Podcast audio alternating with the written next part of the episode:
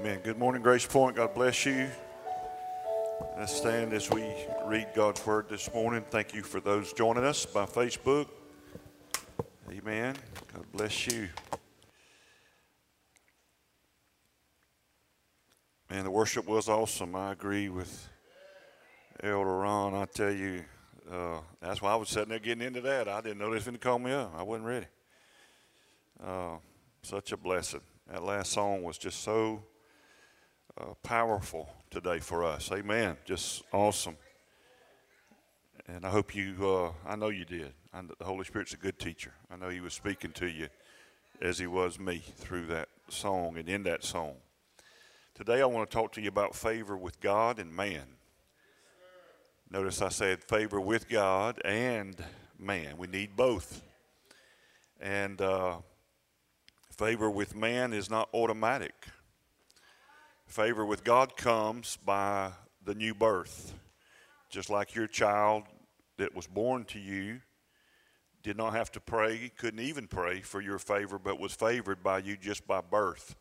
In other words, you favored that child. That'd be as silly as my kids when they were small coming into the our house and saying, Daddy, would you please favor me more than the neighbor's children? That would be a ridiculous prayer, would it not?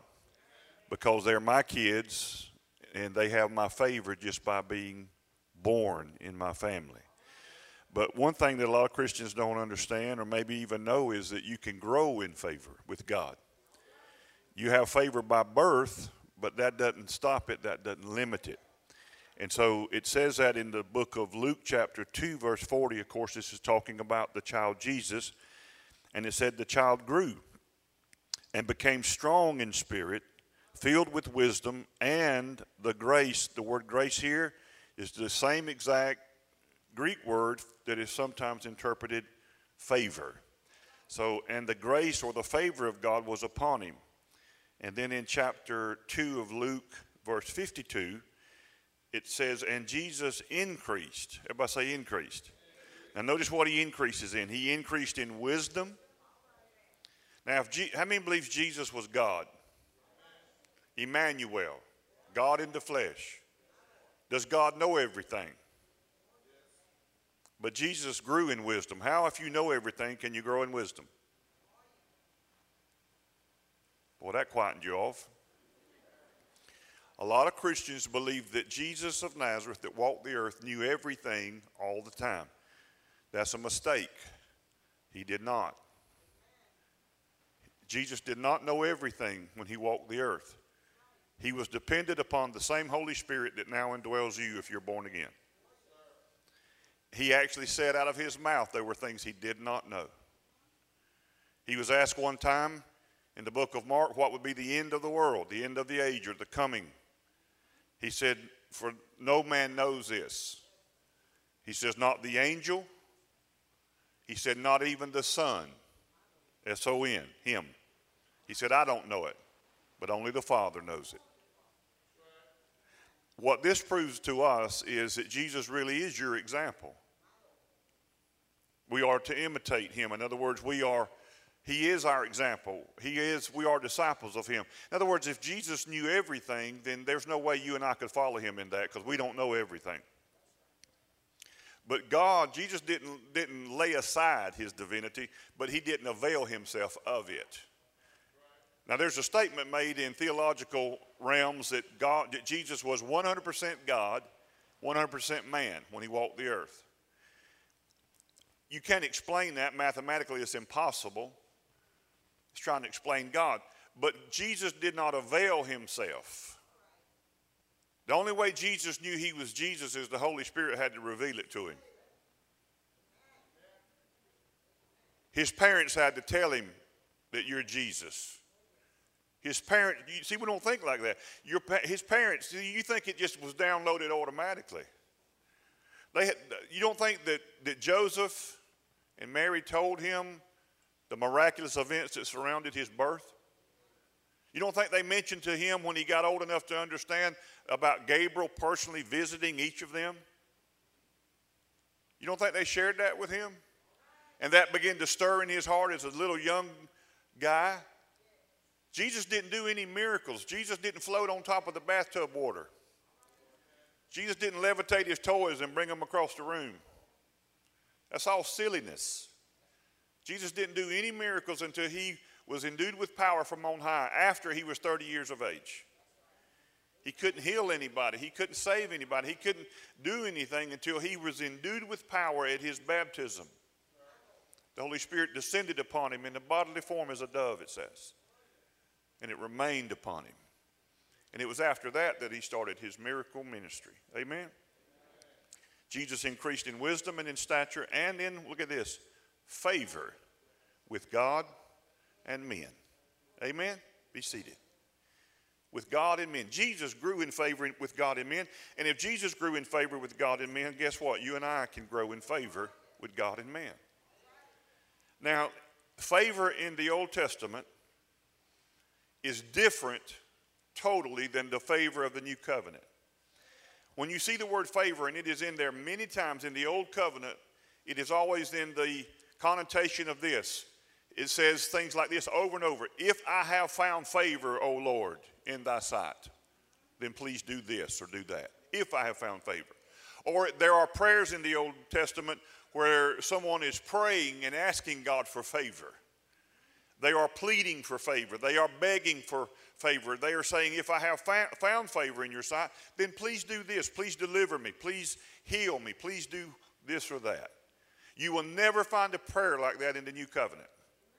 You will never find one prayer in the new covenant where someone is praying and asking God for favor. You have favor because God's your Father, and we are now children of God. We have been adopted into the family of God. He is your Father, you are His child. And so you have favor, but yet you can increase in favor. How many knows your kid has your favor just by being your kid? But if that kid has some initiative on their own that they clean up their room, that they see the trash can, I know you, have never seen this, but just imagine it. If they see the trash can full, they don't have to be told to carry it out. They carried it out to help out. They actually put their clothes in the hamper where they go. If the kid did that, would not that kid increase in your favor? Would, not, would you not want to reward that? And bless that. And so you got two kids. They're both your kids. You love them equally. But one of those children is growing in your favor because they're moving in realms of obedience. They're pursuing more, right? And so that's kind of the way it is. The, the Bible uh, talks about this word favor a lot. Now, I just wanted to mention this one. It's not maybe the main point, but in Luke chapter 1, verse 28, this is talking about Gabriel visiting Mary.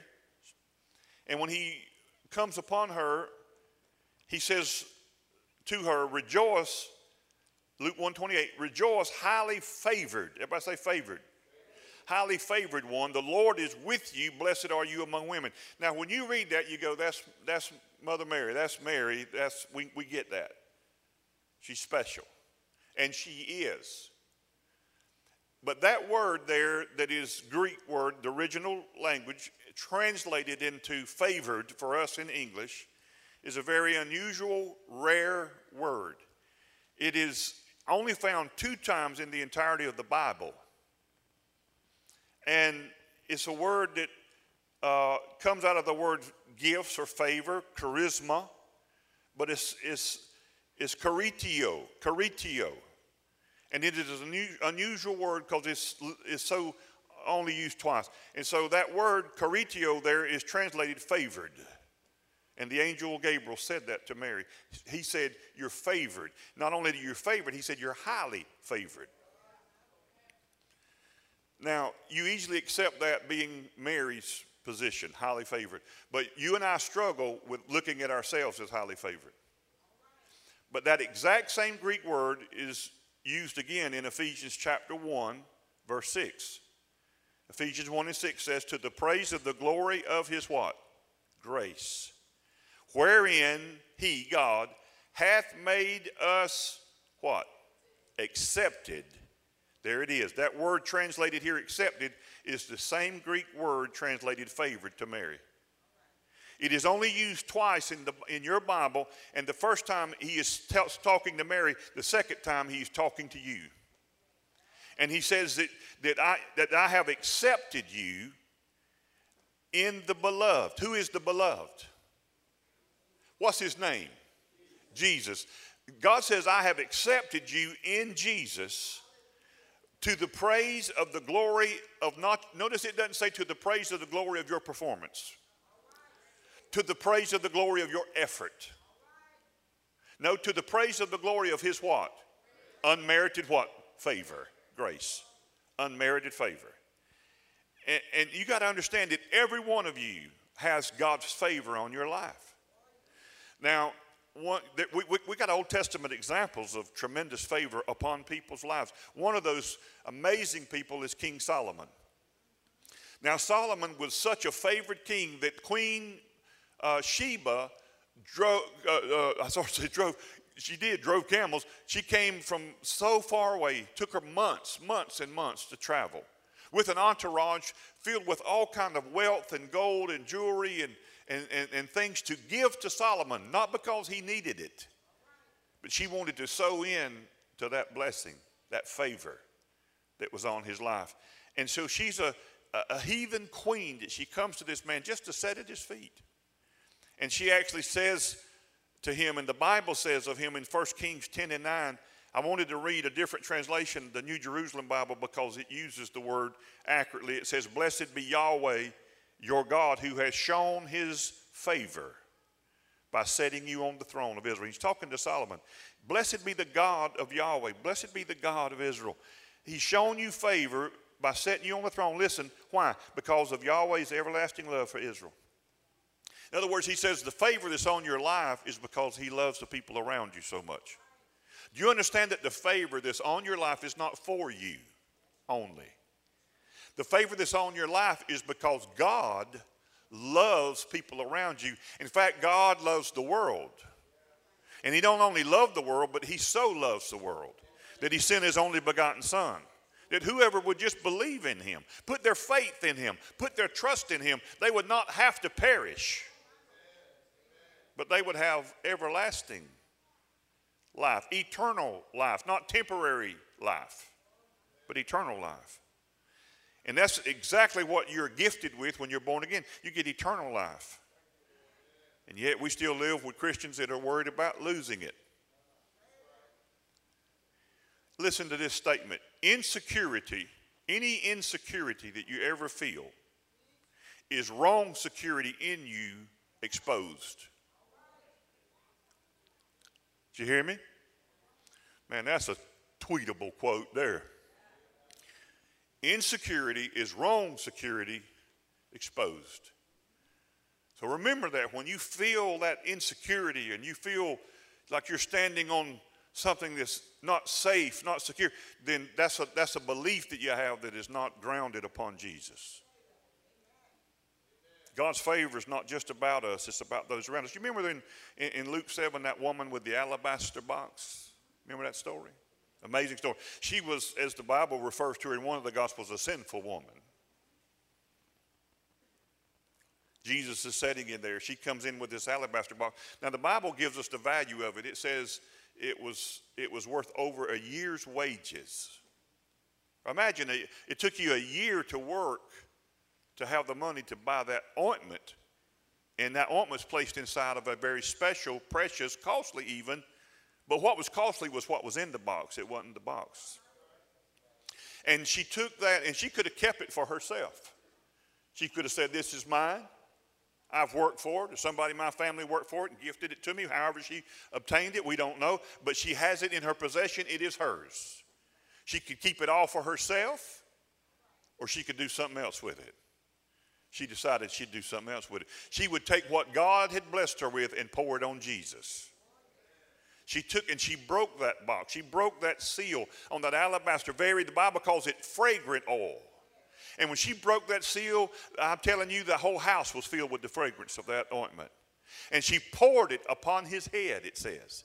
She began to take her hair and, and, dry his feet because of the tears that was falling out of her eyes upon his feet. She washed his feet with her tears, dried them with her hair. kissed his feet with her lips.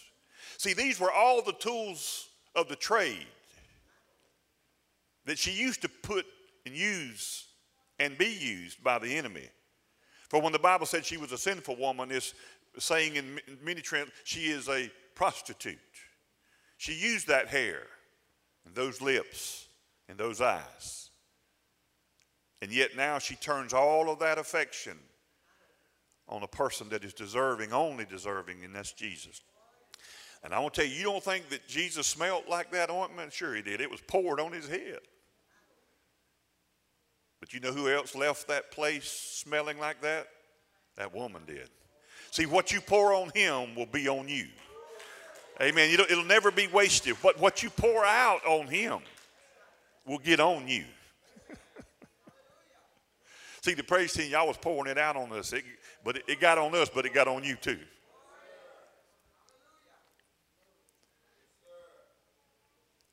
See, that was favor, but she used it for God.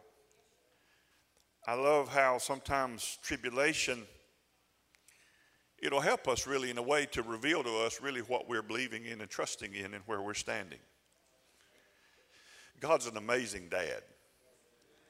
And you see examples of it, of God's grace, even throughout the Old Covenant. And one of those is in Exodus chapter 13, where the children of Israel have just being led by Moses, a type of Jesus, out of bondage, Egypt, and they're being led into the promises of God, the promised land.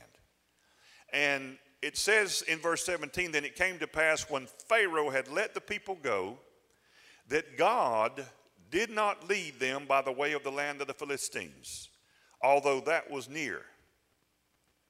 For God said, lest perhaps the people change their minds when they see war, when they see difficulty, when they see COVID 19, when they see violence and fear when they see these things and return to bondage. It's amazing how so many times people turn back to bondage because they see trouble, they see trials, they see tests, they see tribulation, and they know that God was leading them and they don't understand the path in which God is leading them on. See, they've got GPS now and they know that it's shorter if I go this way. But God is saying, go this way. And sometimes they wrestle because they think maybe at least in that moment they know more than God because if they was God they'd go this way. But God says, "No, I'm leading you this way. It don't look right, it don't feel right, but I'm leading you on a different path than you would take because the steps of a righteous man are ordered by the Lord. You don't know the way. I know the way because I am the way. I am Yahweh." And God knows the way that you're leading, that He's leading you. God's leading you somewhere. See, God's a shepherd, we the sheep. And, and, and, and our challenge is to trust in the shepherd every day, to follow his leadership, follow his leading. I remember when I was a paramedic in, in Tifton, and I was a street medic, we called it. And I, I worked, you know, the ambulance. And, and, and, you know, this is, I started in 1978. And then I, in 79, I went to Tifton. And uh, we was, I was making a whole $2.64 an hour for saving lives and stamping out disease. Road doctor, whatever you want, you know. And uh, it's amazing. That wasn't a lot of money even back then. But we worked so many hours. If we just went to work 24 hours on, 48 off, which was what we was hired to do, we worked 56 hours a week, 52 weeks a year. But none of us worked that minimum amount because every time that ambulance had to leave Tifton and go to Augusta or Atlanta or wherever, off duty crews had to come in and take those spots. And this is no exaggeration. My wife sitting here with knows to be true. I mean, it was just we all every two weeks we worked 48 hours straight. I've worked 72 hours straight many times. I've worked 96 hours straight. And on one hand, we didn't mind it so much because that just everything over that 80 hours in two week period was time and a half. And he, he was able to make some more money. And I remember in, in 1984, I was making, you know, about $26,000 a year. I thought, man, that's a lot of money. I was working a lot of hours for it. And then, too long to tell, to take too much time, but I had been praying for a job. Been praying to get off of that long hours, and uh, now we had a little boy at home that played those drums this morning. And I wanted to be home with him and tuck him in. And, and I kind of wanted to have a, what I call, considered to be a normal job, hours, eight to five.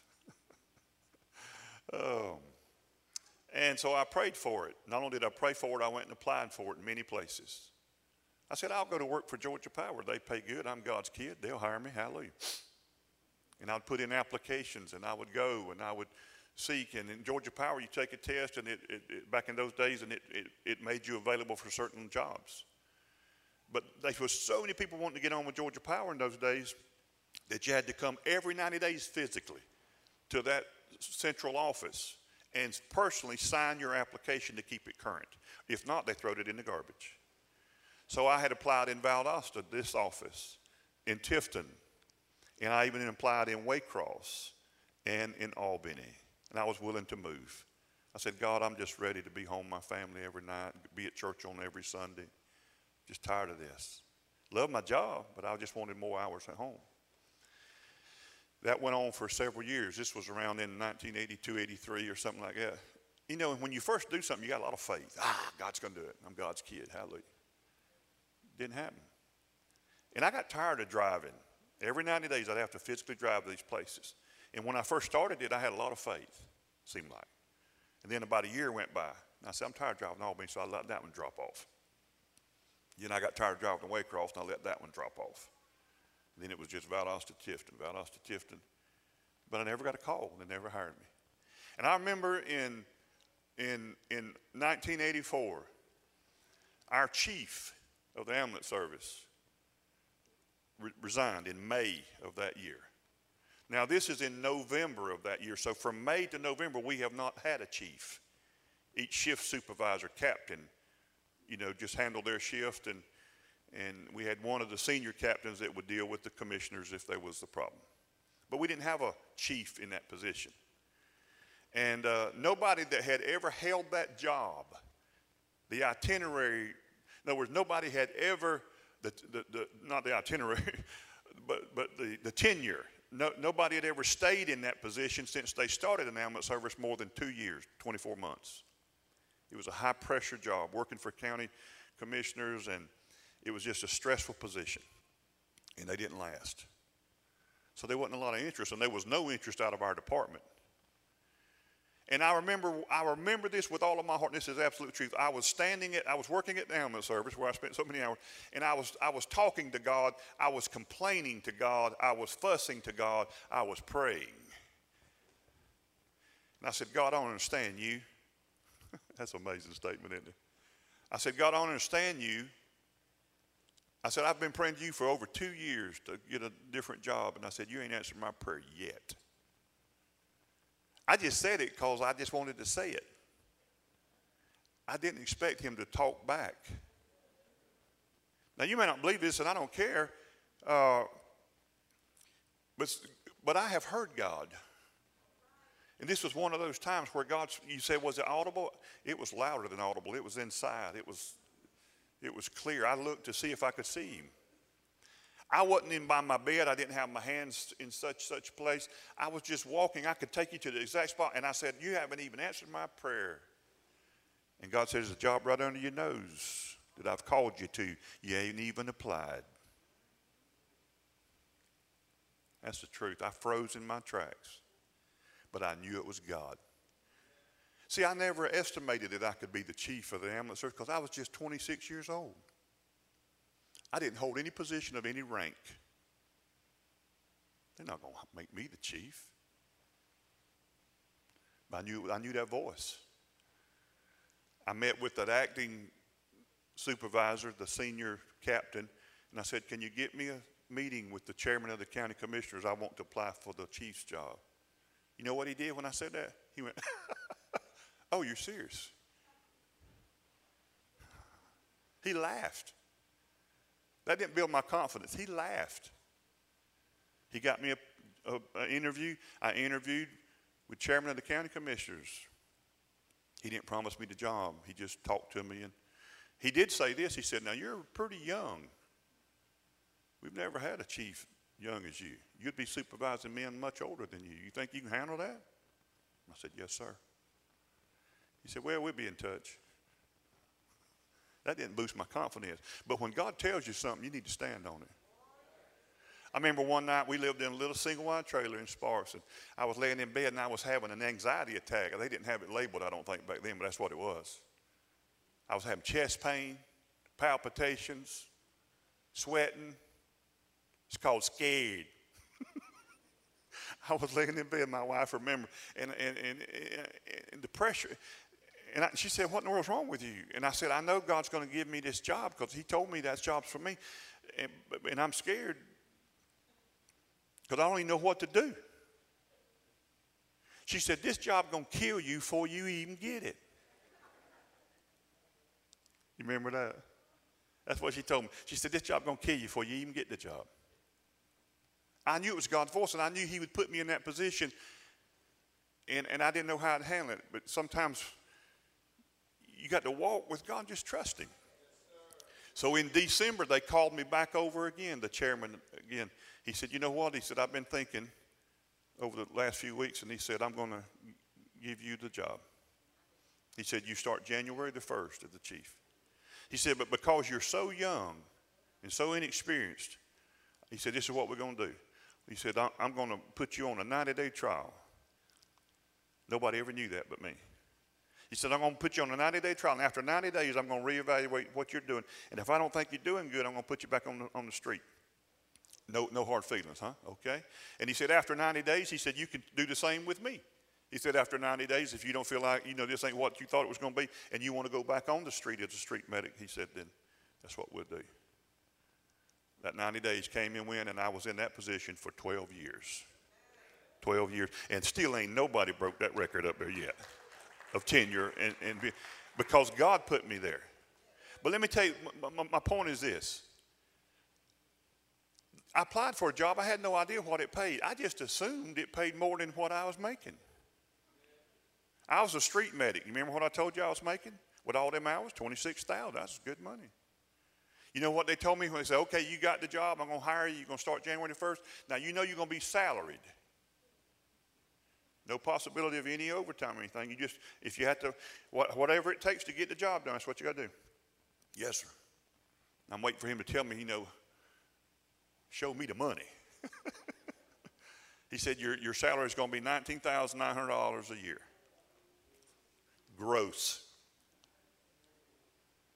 Welcome to the chief world. All of a sudden, I wasn't sure I heard God or not.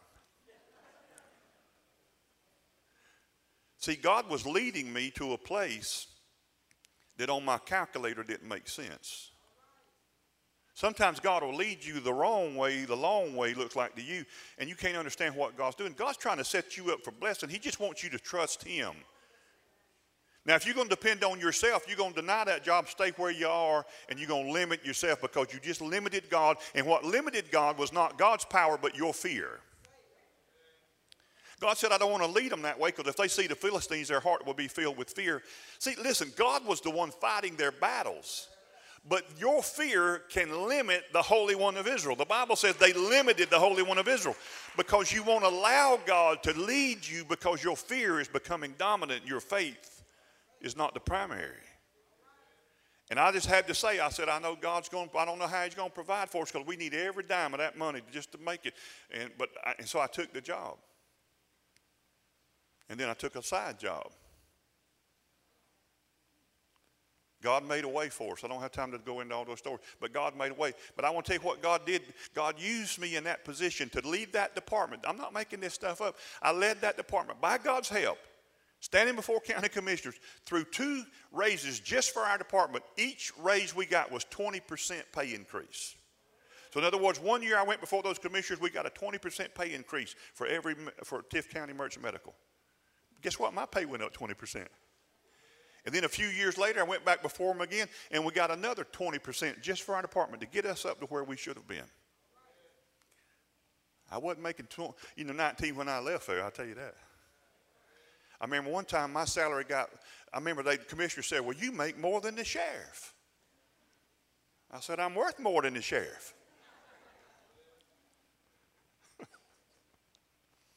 God will put you in a position to bless you. Are you with me? See, God's favor on your life. I remember in Mark chapter 4, remember this story where Jesus, in verse 35, Mark 4 says, On the same day when the evening had come, he said to them, Let us cross over to the other side. Jesus said, Let us cross over to the other side. He gets in the boat with them. You know the story, most of you. How he goes to the stern of the boat, gets him a pillow, goes to sleep. Now, the disciples are crossing over the Sea of Galilee. It's not a huge body of water, but it's surrounded by Galilean mountains, and it can be so hard if the wind gets up to cross that thing. Seven miles long, 14 miles wide. And so they're crossing to the other side. Eh, eh, there's, a, there's another side. You understand what we're going through now as a nation? There's another side. There's the other side of this. All you see is this side but there's the other side. And there's, there's something waiting on the other side that you can't see. But what we got to do is get from this side to that side. And we've got to make it so that when we get to the other side, we will, that favor on our life will be used for the glory of God. He says that there's another side. I mean, I, listen, I wonder what God's will is for that disciple load of, boatload of disciples. I wonder what his will is. Can you tell me what God's will is in this moment? Let us go to the what? Other side. See, it's not hard. Y'all work with me. So God's will, right, is to go to the other side. Now he's confident in why? Because he's confident in the word that he released. Let's go to the other side. But let me tell you something. When you speak out something out in the loud like that, there's, a, there's an enemy that hears that word. That's why you have to really be careful because you speak life or death. And so he said, let us go to the other side. Guess what? If you have an enemy and he don't want you to accomplish God's will and get to the other side, then he's going to oppose God's will. He's going to oppose it. So what does he do? He brings a storm to beat against the boat, it says. Because the, Satan don't want you to get to the other side. He wants you to just stay in this storm, stay in this confusion, stay in all this trouble. He wants you to just to just stay in that. See, you got to understand that the storms that comes our way from the enemy's perspective are meant for one purpose, and that is to dislodge us from what God has said over our lives what he has said over this nation, what he has said over you individually. That God, God's will here is let's cross over to the other side. And, and, and so they get into the storm, and, and their hearts are filled with fear again. Not faith. They, they don't focus on the word, they focus on the waves that are beating against the ship. They are in fear for their lives. And remember, they go to Jesus and they wake, they find him asleep on a pillow at the stern of the boat. Now, the stern is at the back of the boat. The stern is where the rudder is. Whew, I wish I had time to break it down. But that's what's steering this thing. That is setting course and direction and purpose. And, and, and, that's where Jesus is asleep. And, and, and, and I hear people say, well, he, you know, he wasn't really asleep. He's trying to. No, he was asleep. The Bible says he was asleep. Why was he asleep? Because he wanted to sleep.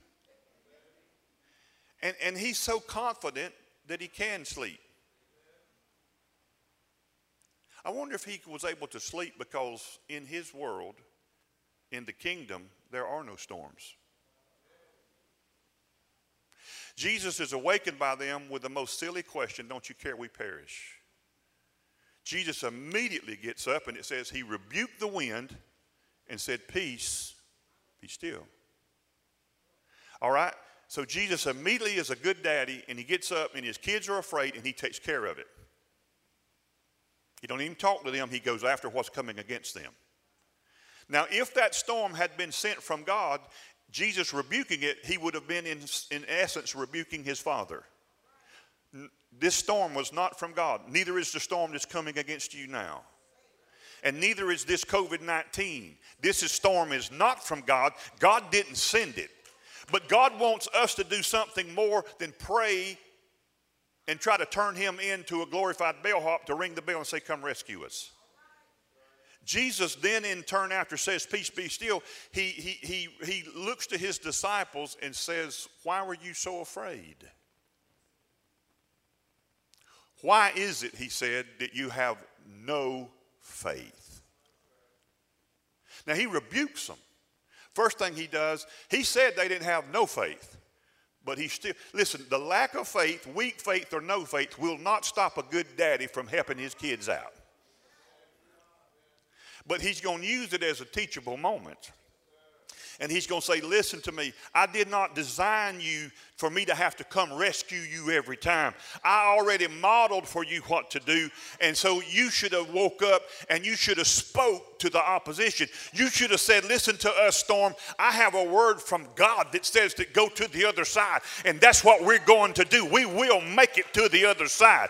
The wind may be against us, the waves may be beating against the ship, but praise God, we will make it to the other side because God said we would." See, that's the difference. I, listen, I promise you this not one of those disciples, when they woke Jesus up, was thinking, God said, we going to the other side. Not one of them were thinking that. See, when you're in a storm, you have to, you have to ground yourself on what God said. You, you can't focus on the storm. You, you can't focus on that. You have to say, listen, God said we shall go to the other side. And, and so you have to remind yourself, you got to speak out. God said we're going to the other side. There's another side to this. I know it looks bad right now, but this is not how it's going to stay. And, and you stand on the word of God. Jesus rebuked the storm because the storm was demonic, it was satanic. So, what are you and I to do? We're to say something out of our mouth. Jesus wanted those disciples. The reason he rebuked them is Jesus would have said, I could have still been napping if y'all would have done what I've taught you to do. You got to say something. You got to speak to the storm. Speak to the mountain. Don't tell me how big the mountain is. Speak to the mountain and tell the mountain how big I am. Speak and how you, you tell them you got a word. You got a promise. We just sung all of his promises, not some of them, are yes and amen. Let it be so. Yes and amen. All, the, all you got to do is find the promise. Find the promise. Stand on it. What is his promise to you? Yes Amen. So you, you're, to, you're to read the Word of God, get you a promise, and, and God says, Yes, that's for you. And then when He says, Yes, that's for you, you are supposed to say, Amen. Amen means, Let it be so to me. Find a promise, agree with it, stand on it. Find a promise, agree with it, stand on it, regardless of the storm. God didn't put you in the boat to lead you out to die. Come on. You got to understand that the word of God over you actually attracts attack from the enemy. Mark chapter 4, Mark 4, 17th verse says, and they have no root in themselves. Talking about, talking about this is the parable of the sower. And they, these people that don't have any root in themselves, so endure only for a time. Afterward, listen, when Tribulation or persecution arises. Why is it arising? For the word's sake. Immediately they stumble. When, it don't say if tribulation or persecution. I'm tell you, it's coming, baby. It's coming. Got your name on it. Do you have a word? Do you have a promise? Has God spoken something to you concerning you? Concerning?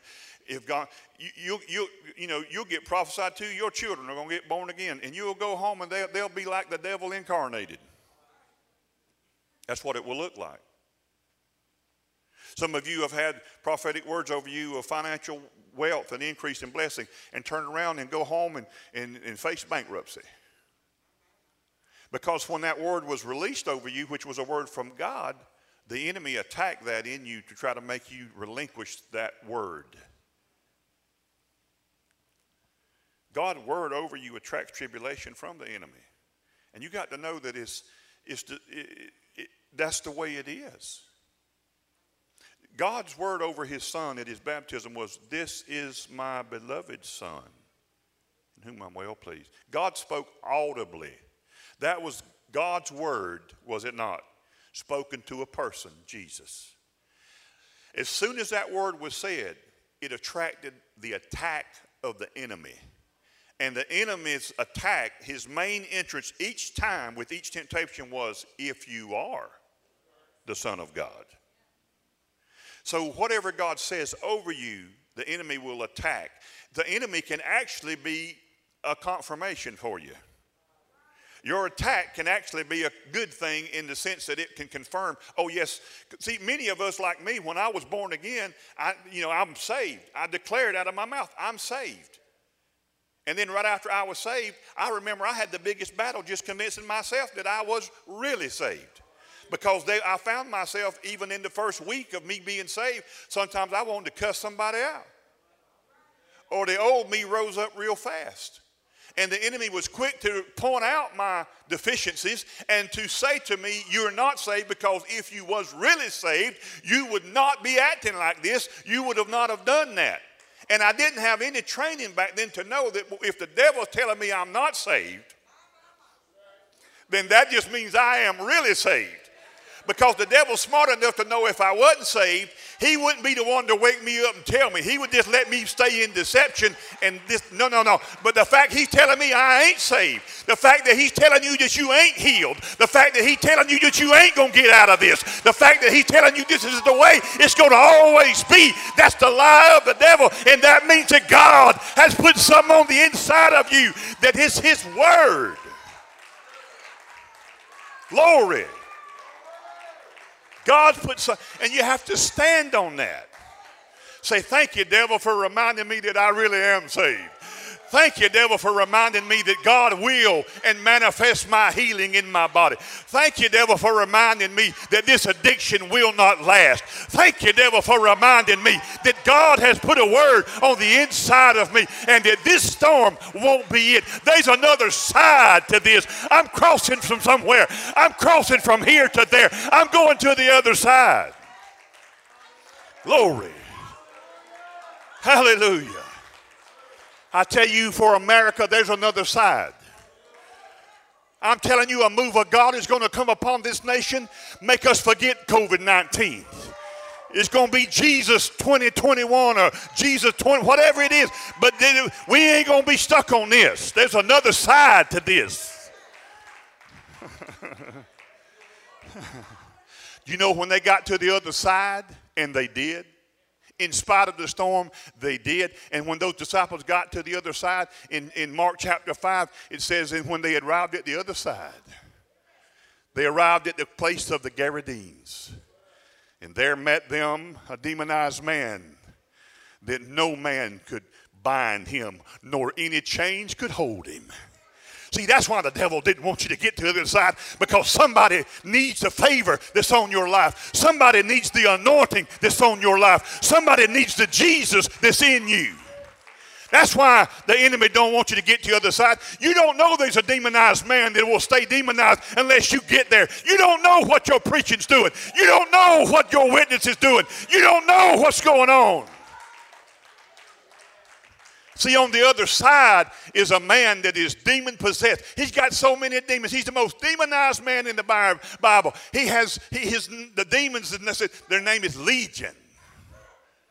Over sixteen thousand demons. Sixteen thousand reside in this one man. He runs naked through the cemeteries. They have tackled him and wrapped chains around him, and through demonic supernatural strength, he would break those chains people would not travel in that region. They had heard the horrible tales of this madman. And everybody avoided the Gadarenes, the Gadarenes, and that's where Jesus landed the boat. He said, That's when we got to get to the other side. I have heard a cry, somebody needs me. And he stepped on that ground, and that man didn't run from him, he ran to him. And the demonized man said, Oh, Jesus, See, the devil knows who Jesus is. Do you know who he is? Do you know who you carry? Do you know the anointing that's within you? Do you know the power that's been put on you? Do you know the favor that you have with God? Do you know what it means to be a child of God? Do you know what it means for the Holy Spirit of God to indwell you? The same Spirit that raised Jesus from the dead dwells in you. He knew. He said, The Son of uh, Son of God, Jesus, what have you doing coming here to torment me before my time? See, that man had a fatalistic view. He didn't have any view of a future. He didn't have no one year, five year, ten year plan. All he planned was death and despair and demonic torment for eternity. Jesus, like, I didn't come here to torment you. I come here to evacuate what's residing in a vessel that was created in my image and in my likeness. Jesus said, What is your name? He said, My name, our name is Legion, for we are many. Jesus said, Come out of the man. And they came out, and that man was seen next view in Scripture, clothed in his right mind, sitting with Jesus, talking about the future. In fact, the man said, I want to go with you from here forward. Jesus said, No, I want you to go back home and I want you to tell your family what God has done in your life. See, that's, that's why the favor's on you. God's put favor on you, God's put favor in you. It's not just for you, it's for somebody else that needs it. Don't get caught up in this world. There's another side to this. Today, when they were singing that song, man, that last song, my heart was crying. See, you know why people will stay out the church? Now, I understand it, I'm talking about even before that. This has given a lot of people that needed an excuse what they consider to be a legit, legitimate one. I've had people look at me that didn't come to this church say, I don't think I'm ever going to go back to church. I done, sound, I done found I enjoy my Sundays. Lady other day in the business I was at, she said, I work six days a week. And she said, I, don't think I'll ever go back. She said, I tell you what I do. I just get up on Sunday morning and turn my radio on and I listen to Sunday morning coming down, and that's my church. And they, you know, it ain't going to get you to hell or nothing, but you, you're missing out a whole lot.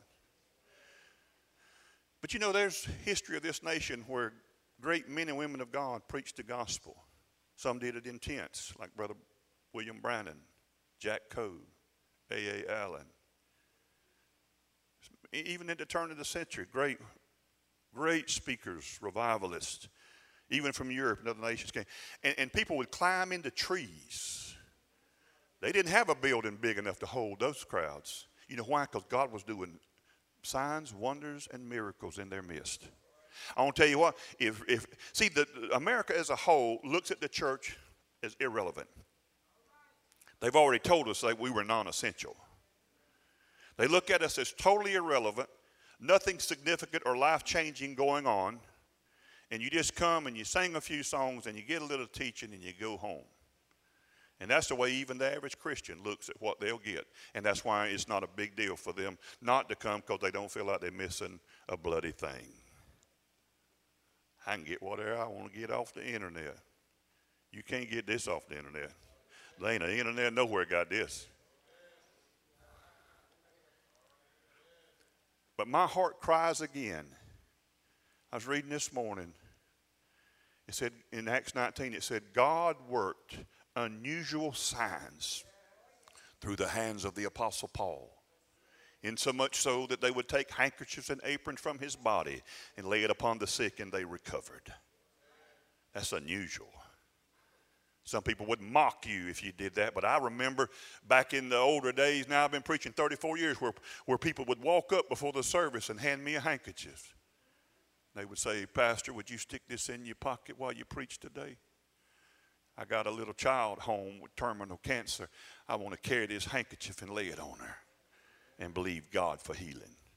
People would make fun of you, they'd mock you for that. That's ridiculous. No, it's faith. Oh, I have seen miracles. I've seen signs and wonders. I've seen moves of God. And that's why it's so hard to tolerate this sometimes. But let me tell you what is in my heart, and this is absolute truth. All I said today when they was when y'all was singing that last song to me, I said, Lord, just I know it's coming. I know it's coming, but just let me. I said, Lord, let me see it. And then I said, Lord, I don't want to just be an observer. Let me not only see it, but let me participate in the next thing that you're going to do to sweep across this nation. I, I want to be involved in it. There are times that there are sovereign moves of God. You may call them revival. That's fine. Whatever you want to, but there's times when God just moves in a miraculous, supernatural way. I have lived through many of those in my lifetime in these 60 years. I expect more This is not how it's going to end, not for America, not for God and not for the world. The best wine has been saved for the last. The glory of the latter house shall exceed the glory of the former house. There shall be a coming together of the former rains and the latter rains, and the end thereof shall be greater than that that we've ever seen before. For men shall see the glory of God, they shall see the presence of God in manifestation. They'll run to it. They'll run to it. They won't run from it. I pray that God would move in such a way that you couldn't eat. People fight you to get your seat. They ain't gonna miss because they they ain't going they don't want to miss it. God might show up this morning. God might do something in an unusual, awesome way. Man, I've seen and I've lived and I've pastored through moves of God and miracles of God. I've seen people with diseases that they said cannot be healed, instantly healed right before my eyes. I've seen God do what man said he could not do. And I've seen the effect. I've seen people line up in my church at 12 noon for a 7 o'clock service, and we have to ha- have my staff go say, I'm sorry, but you can't sit here all day. We'll open the, hour, the service uh, two hours before, but please, you have to go home where my staff can go home and eat supper and come back. That happened to me. I know what it is to see that level of hunger where people would line up. I've seen them lined up waiting for, for my church to unlock the door to let them in. I've had so many great men of God and women of God who has preached in my pulpit. Rodney Howard-Browne that they locked up in Tampa, preached in my pulpit. I sat and chatted with him on his bus when he drove to my church. If there's ever a God called evangelist, this is Rodney Howard-Browne. It's Rodney Howard-Browne, Tampa, the river. Got locked up. All come out to be a load of hooey, but because he worshiping God. If we had half the faith we do in God that we have fear for COVID 19, it would be some powerful move. Jentezen Franklin flew his jet, landed in my city, and preached for me great man of God. Jesse Planis, Duplantis came to my church, flew his Learjet, had to land in Tifton. Runway wasn't long enough in Cook County. Came to my church, sat in my office for an hour and a half with Brother Jesse Duplantis across from my desk. And my, my desk and everything was real small. It was so small you had to go outside, change your mind. I mean, it was small. I thought, man, God, they said Jesse called a tailwind pastor. He going to be here early. You better get down here quick. I thought, man, Jesse don't want to sit in my little office. Jesse just a regular guy like us. Preached the gospel. I could just sit here and name them over and over. And, and, and, not because I was impressed by those people, but there is a favor that rests upon people's lives for different calls and different times and even different seasons. Bob Shattles, who's with the Lord. It's part of our network. I didn't understand the miracles that was happening, but there was a time in the around the year 2000 where God was doing an unusual sign and wonder all across the world where gold dust would just fall. It freaked some people out, including me. I lived through it, pastored through it, and I observed it in many different cities and places. God saved thousands and thousands and hundreds of thousands of people because they would come to the meeting to see the sign. But a sign ain't it. The sign points to something. Rather, the sign points to someone. They was always asking Jesus, show us a sign. Some of you, when you go through hard places, and I'm not saying you shouldn't, and, and God doesn't, you know, oh God, show me a sign that you love me. All he says is look at the cross. No greater sign will be given than that one. You just got to believe it was for you. I've seen miracles and signs. And, and, and, I was feeling today, I said, some Sunday I'm just going to talk about those things, just try to stir it up in you. Now, I couldn't make none of that happen. I didn't make it happen in my church, but it happened. And it happened with among people that never even heard of Bob Shattles. So I don't believe in that. That's fine. They didn't believe in a lot of things they saw in the Bible either. But God has used some unusual signs to get folks' attention and to get them in a position to hear the gospel of Jesus Christ. I pray, O oh Lord, for those signs and wonders to you would renew those works again in our day. I pray that we would be a people that would be open and be willing to be vessels to demonstrate and to be true ambassadors for Christ. Whatever it is, Papa, that you want to do, we want to say that we want to be involved in what's on your heart. We pray, God, that you would move not only in this house, but in every house that preaches Jesus Christ, Him crucified, buried, and resurrected. I pray, Father, that you would move in this place.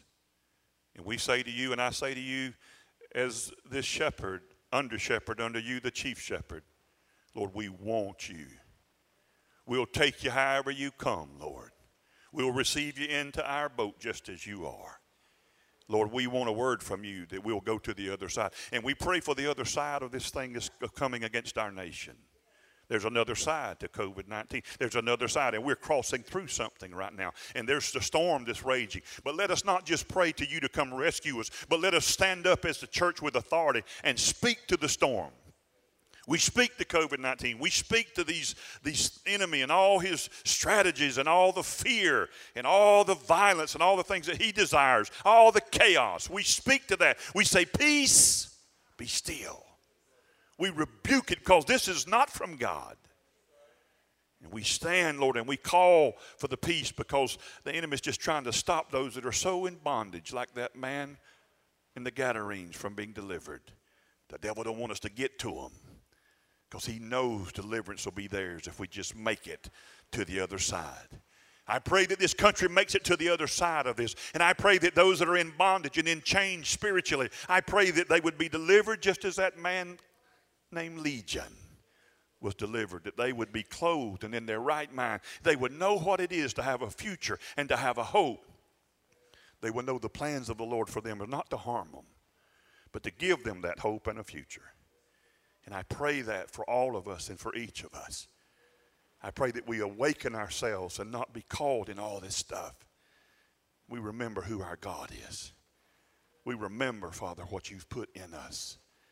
And when storms come, we will remind you, reverently though we do it, of the word that you said. For Father, you said that by your stripes I was healed. And we stand on that word.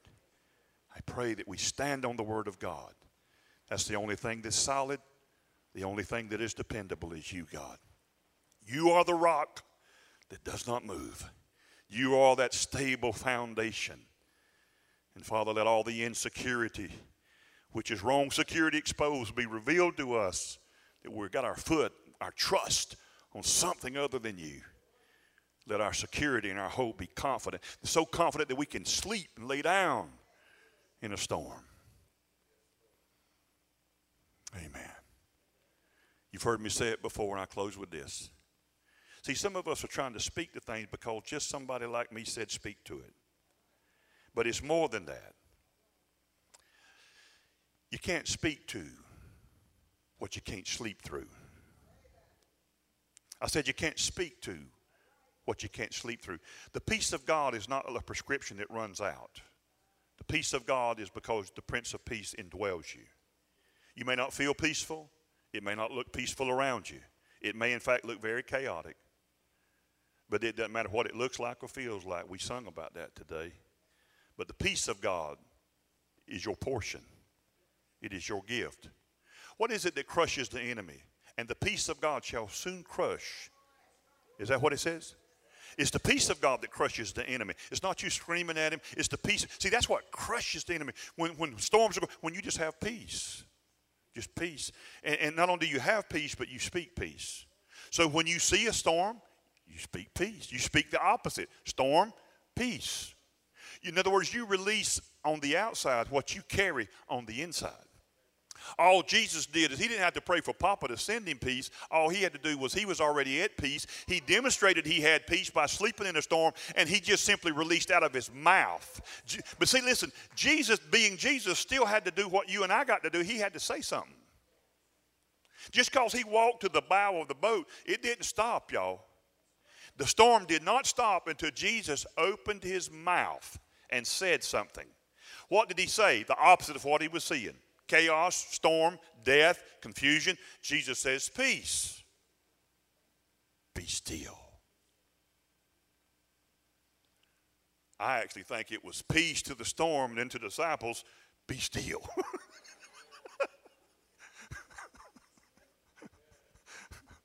That's all it took from him was just say peace. These guys are getting ready to be still. Be still. And it says, in the sea was totally calm. Then he turns to them. Don't be afraid. Why are you so fearful? God's on the boat with you. Why are you so afraid? The Lord's not only with you, He was with them. You have greater. He's in you. It's Christ in you. That's your hope of glory. Christ in you. He resides in you. He's not just with you, He's in you. Why are you afraid? Don't be afraid. Why are you afraid? There's nothing stronger than God. Don't be afraid. Choose faith over fear. That's not just a cliche nowadays, that's something to live by. Amen. I love you guys, man. I love you in Jesus. Okay, stand with me. God bless you so much. I'm sorry for getting, no, I ain't sorry. I got a little excited. I'm not sorry. It was for, I did all that for all you Pentecostal background people. Hallelujah. you get a lot of flavors here. This is like lifesavers, so you get a lot of different flavors. Amen. I think it's okay. Don't you to get excited about the gospel, though. All right. Yes, ma'am. Bless him. All right, we love you, Grace Point. God bless you. Go enjoy this day. We'll see you next Sunday. God bless you.